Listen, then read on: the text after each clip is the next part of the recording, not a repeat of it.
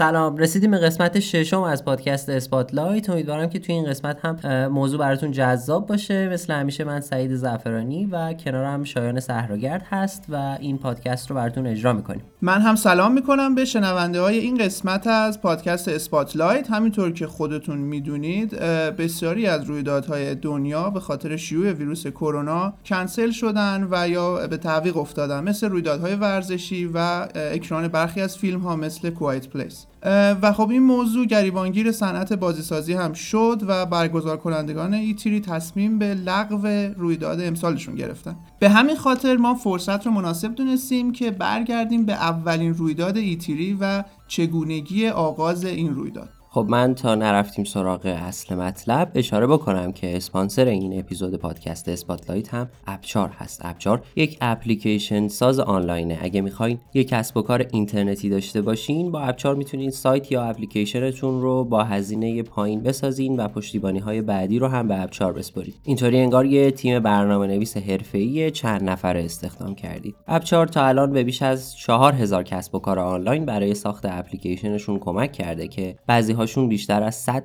هزار نصب فعال دارن. با امکاناتی که اپچار داره می‌تونید اپ فروشگاهی بسازید یا مثلا سوپرمارکت و فست فود آنلاین راه بندازید. یا اپلیکیشن های خدماتی مثل خشکشویی آنلاین یا خدمات در منزل راه اندازی کنید. اپچار تنها اپ سازی هست که جایزه فناوری اطلاعات برتر ایران رو دریافت کرده. اپچار یه هدیه 100 هزار تومانی هم برای شنونده های اسپاتلایت در نظر گرفته.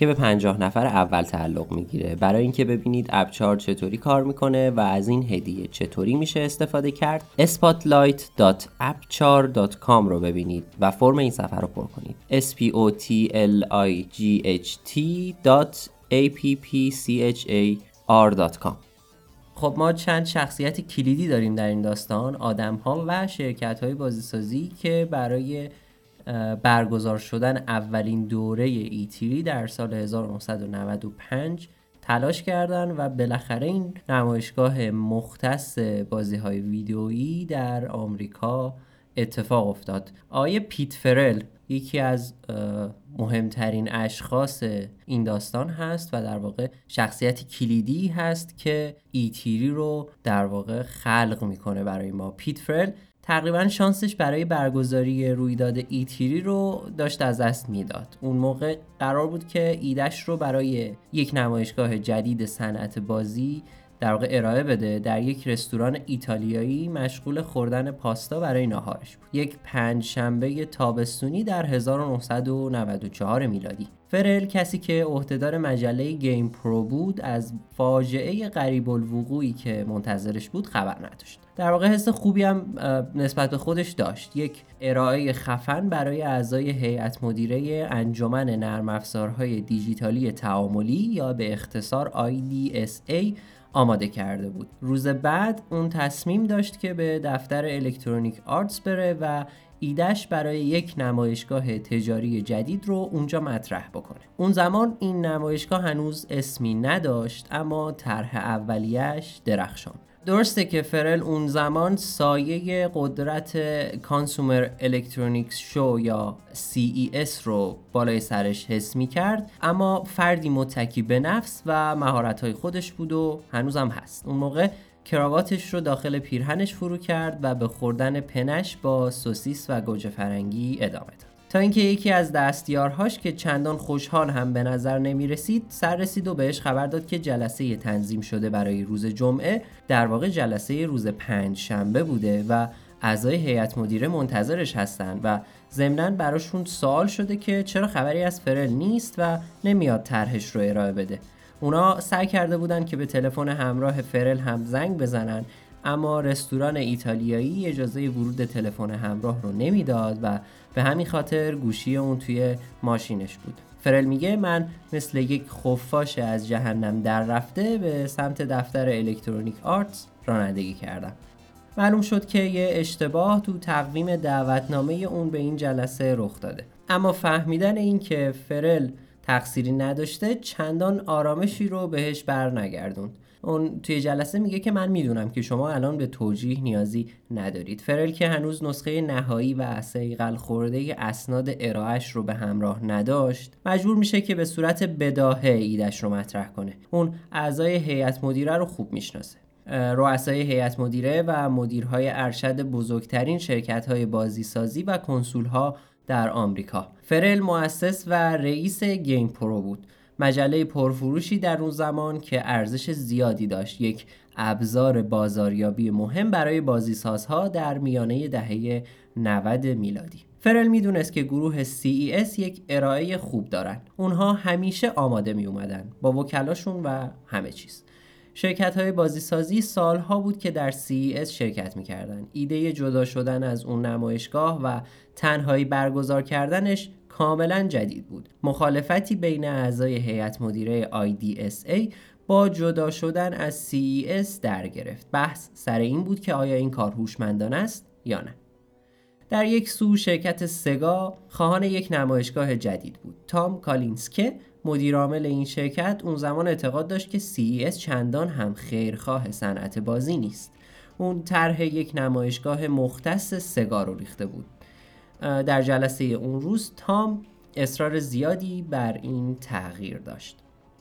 در طرف دیگه نینتندو به جد مخالف بود. هاوارد لینکلن مدیرعامل این شرکت و سرتیم نینتندو در ژاپن پرستیژ و بازدید بالای تضمین شده CES رو ترجیح می‌داد به هر حال اونها با هم بحث کردند که کنسول های بازی دستگاه های الکترونیکی مصرفی هستند. اونها به مهمترین رویداد محصولات الکترونیکی در دنیا تعلق دارند. رویدادی که بیش از 120 هزار بازدید کننده رو به هر کدوم از دوره های شش ماهش میکشون. شرکت های دیگه مثل سونی تازه وارد و قدیمی هایی مثل الکترونیک آرت و اکلیم می‌خواستن که جزئیات رو بدونن. مسئول جلسه اون موقع داگ لوینستاین رئیس IDSA بود. اون به دنبال یک اجماع بود یک نمایشگاه برای صنعت بازی های ویدئویی و یک منبع برای پشتیبانی مالی سازمان تازه تأسیسش. فرل میگه من فکر کردم که ارائم خوب پیش رفت. بعد از اینکه ارائم تموم شد تازه فهمیدم که کراواتم هنوز توی پیرهنمه و یک لکه بزرگ سس گوجه فرنگی هم روی پیرهنم بود اولین نمایشگاه E3 تو سال 1995 موفقیتی بزرگ با جذب بازدید کننده های زیاد، سود بالا و سر صدای رسانه‌ای به دست آورد.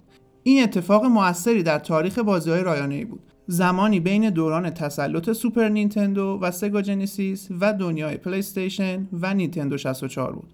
بازی ها، تکنولوژی ها و ایده های جدید همه جا بودند.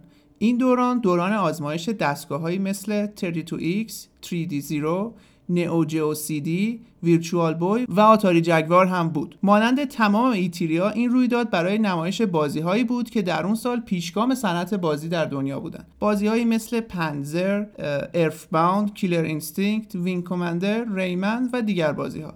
صنعت بازی سلبریتی ها رو هم جذب خودش کرد. مایکل جکسون تو مراسم سونی حضور پیدا کرد سیل در مراسم نینتندو خوند. استیون اسپیلبرگ و سیلوستر استالون هم توی رویداد حضور داشتن. در طول سالها مراسم ایتری تغییرات زیادی داشته که نمیشه همه اونها رو ما اینجا بگیم. این رویداد در حال حاضر بخشی از صنعت بازیسازی محسوب میشه و خیلی سخته بخوایم جسارت این رویداد در گذشته رو به یاد بیاریم. اینکه اونا چجوری فرصت ثابت شدن یک صنعت نوپا رو به وجود آوردن و قدرت اون رو به رخ کشیدن. در حقیقت این یک شورش علیه کوچک شمردن این صنعت توسط شرکت های قدیمی تر و بزرگ بود. اینجا بود که بازی ها از یک شاخه کوچیک در بخش مصرف کنندگان الکترونیک به عنوان صنعت سرگرمی جون گرفت. قبل از ظهور ایتیری هر سال شرکت های بازی سازی محصولاتشون رو توی یک پارکینگ خارج از CES در لاس وگاس به نمایش میگذاشتن. فرل میگه اونا توالت های سیار بیرون میذاشتن و چند ایستگاه خوراکی که از اونها می‌تونستید کلوچه بخرید. همه می‌گفتن که این مسخره است شبیه افغانستانه.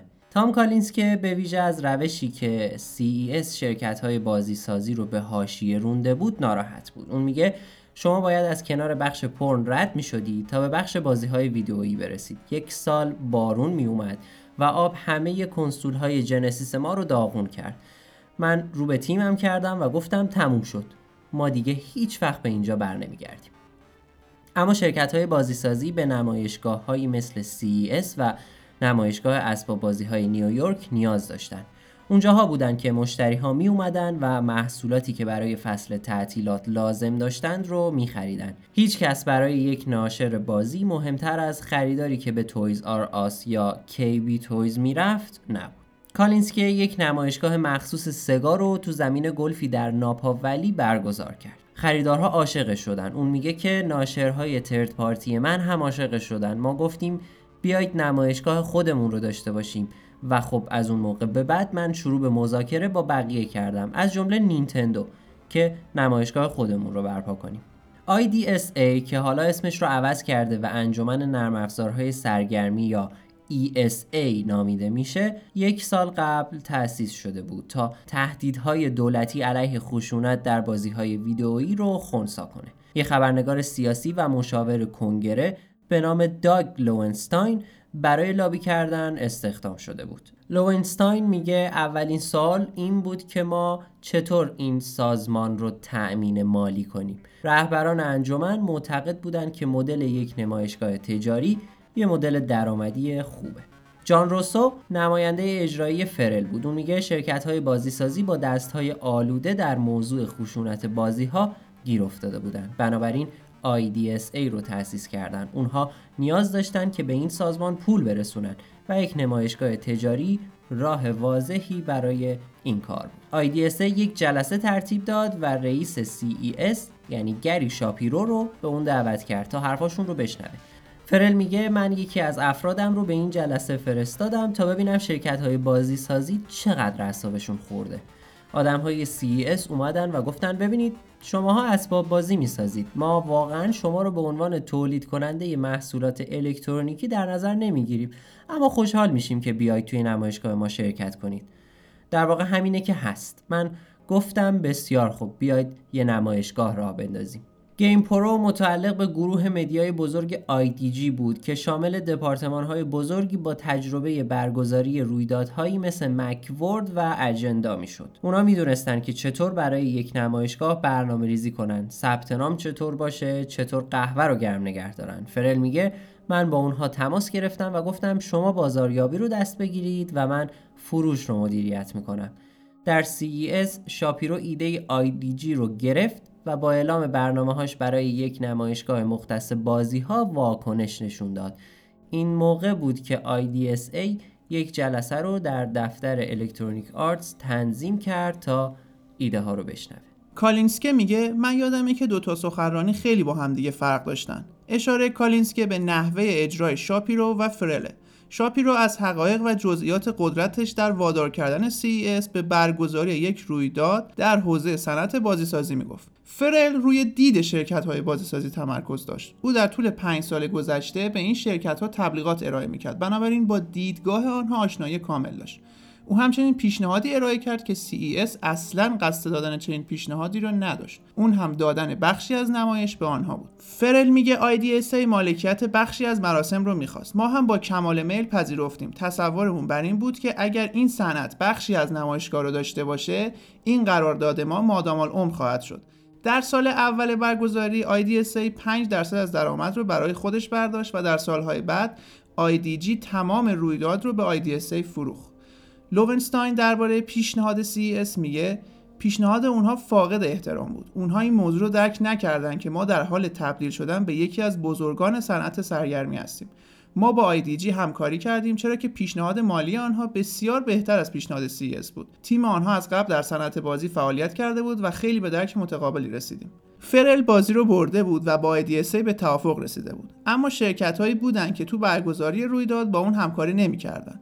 اون میگه اون احمقا توی مایکروسافت و نینتندو به من گفتن که CES نمایشگاه بهتریه و می‌خوان از شاپیرو حمایت کنن ببخشید فرل ولی تو هیچ شانسی نداری کالینسکی میگه این اتفاقات به نظرم به دلیل رویه‌ای بود که من پیش گرفته بودم. نینتندو خیلی از من خوشش نمیومد و این بخشی از برنامه و استراتژی ضد سگای اونا بود. فرل اسم این نمایشگاه رو Electronic Entertainment Expo پیشنهاد کرده بود و گفت اون رو به اختصار E Cubed بگن.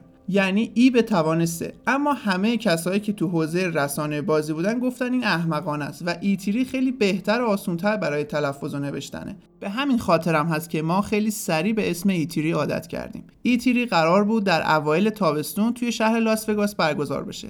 در همین حین شاپیرو نمایشگاه خودش رو برای برگزاری در شهر فیلادلفیا آماده می‌کرد. فرل میگه اونا نمی‌خواستن که سودشون رو از دست بدن. شاپیرو رویداد خودش رو برای برگزاری در ماه می زمان بندی کرده بود. فرل یک آدم بیپروا، حیرت انگیز و رقابتجو. محبوبیتش بین شرکت های بازیسازی آمریکایی در دهه 90 عجیب نیست. یه حس شوخ حاضر و آماده داره و یک انبار تمام نشدنی از جمله های قصار. به موفقیت های گذشتش افتخار می‌کنه و به شکستاش میخنده. فرل میگه من گفتم خدا لعنتش کنه اون نسبت به ما یه برتری داره بعدش به لس آنجلس زنگ زدم و گفتم این روزا برنامهتون خالیه. فکر کردم که شاید لس آنجلس حتی بهتر هم باشه چون برای شرکت های ژاپنی یه پرواز در می اومد اونا گفتن آره من همون روزهایی که شاپی رو انتخاب کرده بود رو رزرو کردم. منظورم روز به روزشه. پس اگه شما یه شرکت بازیسازی هستید یه انتخاب بیشتر ندارید. هیچ راهی نیست که بتونید هر دو رو انتخاب کنید. فرل یه شرکت روابط عمومی رو استخدام می‌کنه و هر روزی که یک شرکت جدید به ایتیری میاد یه اطلاعیه منتشر میشه. اون یک کارت پستال درست کرد که توی یک طرفش تصویر نماینده های شرکت ها در صف توالت های سیار بود و در طرف دیگش تصویر نماینده های شرکت ها توی یک اتاق استراحت مجلل در مرکز همایش ها طی یک هفته ایتیری 180 قرفه رو واگذار کرده بود سگا سونی، اکلین و الکترونیک آرتس بین شرکت کننده ها بودند. این اتفاق باعث شد که خریدارها هم واکنش مثبتی به رویداد نشون بدن. اما همچنان خبری از نینتندو و مایکروسافت نبود و اونها قرار بود به CES برن. روسو میگه من رابطه خوبی با نینتندو داشتم اما اونها دردسر بودن.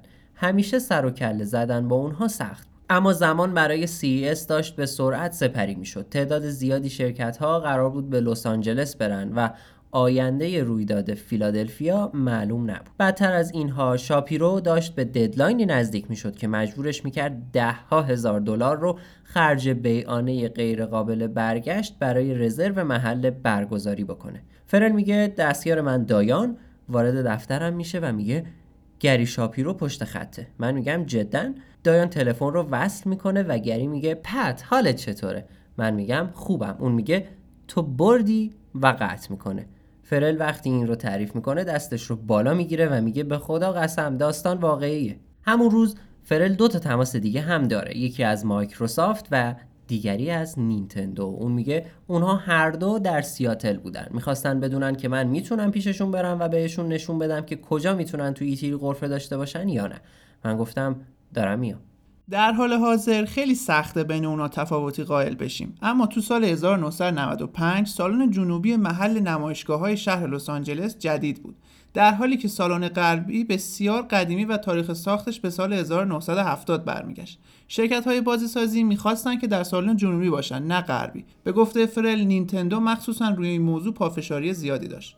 فرل میگه وقتی من به نینتندو رسیدم هاوارد لینکلن و تمام مدیران ارشد اونجا بودن و من به اونا نقشه نمایشگاه رو نشون دادم. اونا از من خواستن تا در مرکز سالن جنوبی باشن اما من گفتم ببخشید اون قسمت به سگا و سونی فروخته شده. فرل می‌خواست کمی خوش بگذرونه. اون به این موضوع اشاره کرد که دلیل بزرگ بودن قرفه اونا زودتر اقدام کردن اونا برای رزرو بوده. فرل میگه من سرتاسر سر غرور بودم و به اونها گفتم شما روی اسب اشتباهی شرط بسته بودید به اونها یه قرفه کوچیکی در گوشه سالن جنوبی نشون دادم و گفتم اگر مایلید تا به شما بدهم. اونا اصلا از شوخی من خوششون نیامد و همون سالن غربی رو گرفتن اما شدیدا عصبانی بودن. فرل برای اینکه برای نینتندو مخاطب جذب کنه ثبت نام نمایشگاه رو به سالن غربی برد تا ترافیک جمعیت رو به اون سمت ببره.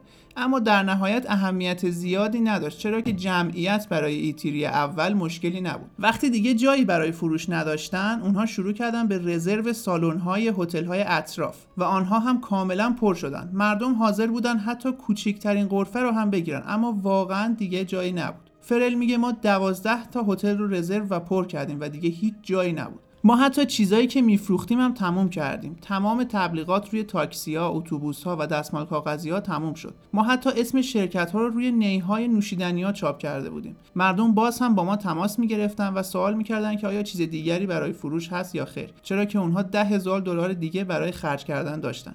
من که در حال قهوه خوردن بودم پرسیدم که نظرشون راجع به درب روی قهوه ها چیه. اونها هم خیلی سریع قبول می‌کردن.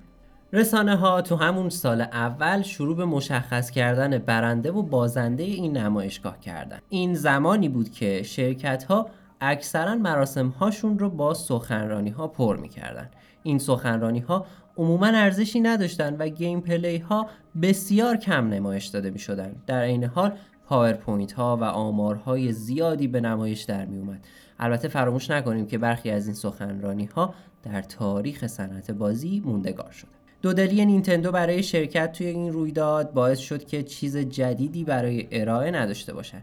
نینتندو 64 که بعدها با نام اولترا 64 شناخته می‌شد هنوز یه سال به انتشار کاملش باقی مونده بود و به صورت ناقص نمایش داده شد محصول سخت افزاری اصلی این شرکت که تو سال 1995 روی اون مانور می‌داد Virtual Boy نام داشت که در آخر مشخص شد که مقصودی غیر از درآمدزایی نداره بزرگترین تمرکز نینتندو بازی Donkey Kong Country دو روی کنسول سوپر نینتندو لینکلن تو بیشتر بخش های سخنرانیش درباره افراد شروری که حریم شخصی نرم افزاری رو به خطر میندازند صحبت کرد.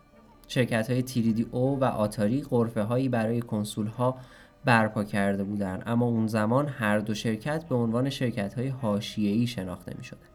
نبرد اصلی بین سگا و سونی بود که قصد داشتن کنسول های جدید خودشون رو رونمایی کنند.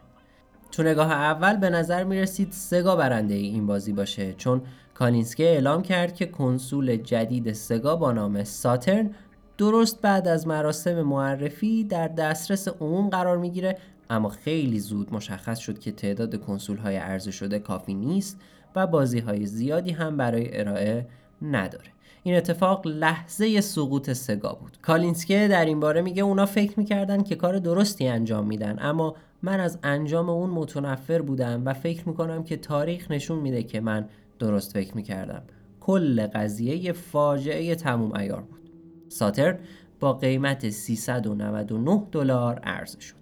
اینجا بود که سونی کنترل اوضاع رو به دست گرفت. اونا نمایش خودشون رو با یک ویدئوی نسبتا طولانی درباره تاریخچه مشتریان الکترونیک آغاز کردند و بعدش اولافور اولافسون از سونی سخنرانی خودش درباره تکنولوژی دی رام رو انجام داد و بعدش استیو ریس به روی صحنه اومد و فقط گفت 299 و سر و صدای تشویق ها بلند شد. سونی کنسولش رو 100 دلار ارزون تر از کنسول سگا عرضه می کرد و این خبر بسیار بزرگی بود. استیو ریس مسئول فروش کنسول پلی استیشن تو آمریکا بود. نمر والسکوز اون زمان یک بازاریاب جزء تو سونی بود. میگه برای استیو ارائه کردن چنین قیمتی اتفاق بسیار بزرگی بود. این از همون لحظه هاییه که آدم با خودش میگه واو ما واقعا ترکونده بودیم. آندر واسالو اون زمان مسئول روابط عمومی سونی بود. اون میگه قبل از مراسم شک و دودلی زیادی درباره اونچه که می‌خواستیم به صنعت بازی ارائه کنیم داشتیم. استیو ریس تمام تمرکزش رو روی هدف و برنامه زمانی گذاشت و این مراسم جای پای ما رو محکم کرد. تو سال 1995 آنتونی پاریسی در یک نمایندگی فروش بازی کار می‌کرد. اون کسب و کار خودش رو به CES برد. بعد از اون هم توی اولین ایتری شرکت کرد. اون به خاطر داره که افراد زیادی با لباس رسمی توی این مراسم شرکت کرده بودند و مراسم های زیادی روی استیج برگزار می‌شد. پاریسی با دقت زیادی نزدیک به سه ساعت فیلم از اولین ایتری گرفت که در سال 2017 توی یوتیوب منتشرش کرد. اون خاطرات زیادی از نحوه نمایش بازی ها تو نمایشگاه اون زمان داره پاریسی میگه بسیاری از شرکت ها نسخه آلفا یا بتا بازیشون رو نمایش می‌دادن و خبری از دموهای دستکاری شده نبود. شما می‌تونستی یه دسته سوپر NES برداری و بازی رو امتحان کنی یا از یکی از مسئولهای بازی بخوای که شما رو به قسمت جذابی از بازی ببره و اگر بازی هم کرش می‌شد کسی اهمیت نمی‌داد. اما حالا تمام دموها از قبل با دقت بررسی میشن تا مشکلی پیش نیاد. به عنوان یه فروشنده بازی اون تجربه های زیادی کسب کرد خصوصا تو روزهایی که استفاده از اینترنت همهگیر نشده بود پاریسی میگه وقتی برگشتم به مغازه همه مشتریا می و با من درباره چیزی که تجربه کرده بودم و بازی ها حرف می. کریستیان سوئنسون در سایت طرفداران جگبار کار می‌کرد وقتی در اولین نمایشگاه ایتیری مشغول شد. او بعدا به عنوان مدیر اجرایی در شرکت های بازیسازی مثل میدوی و کپکام مشغول به کار شد. سوئنسون میگه ایتیری قدم بزرگی رو به جلو برای این صنعت بعد از CES بود. قرفه ها بزرگتر و پرزرق و برقتر بودن و شما خیلی سریع به متفاوت بودن این نمایشگاه با یک نمایشگاه محصولات الکترونیک پی می بردین اما خب اگر بخوایم با امروز مقایسش کنیم این رویداد بسیار ابتدایی بود و خیلی کوچکتر از اون چی که امروز هست بود.